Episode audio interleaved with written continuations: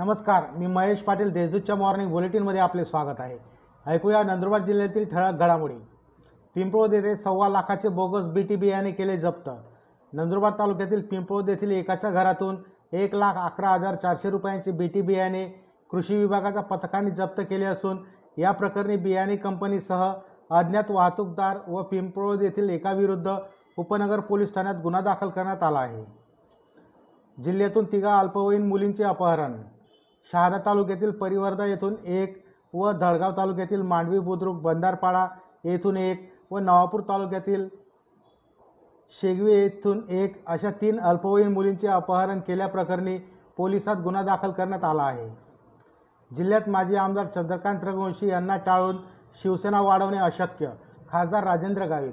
देशात महागाई गगनाला भिडली असून यामुळे नागरिकांमध्ये असंतोष निर्माण होऊन त्याचा स्फोट होऊन भाजप्पा नेस्त नाबूत होईल.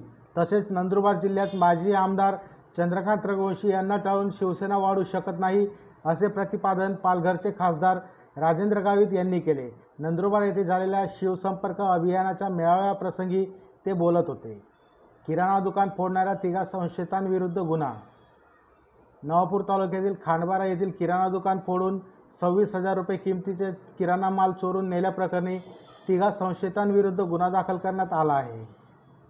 खर्डी ते बंधारा गावादरम्यान वाहनाची दुचाकीला धडक महिला ठार. तळोदा तालुक्यातील खर्डी ते बंधारा गावादरम्यान वाहनाने दुचाकीला धडक दिल्याने सुमित्रा वसावे ही महिला ठार झाली तर दुचाकी चालक महिला जखमी झाल्याची घटना घडली आहे. या प्रकरणी वाहन चालकाविरुद्ध गुन्हा दाखल करण्यात आला आहे. या होत्या आजच्या ठळक घडामोडी अधिक माहिती व देश विदेशातील ताज्या घडामोडींसाठी देशदूत डॉट कॉम या संकेतस्थळाला भेट द्या. तसेच वाचत रहा दैनिक देशदूत. धन्यवाद.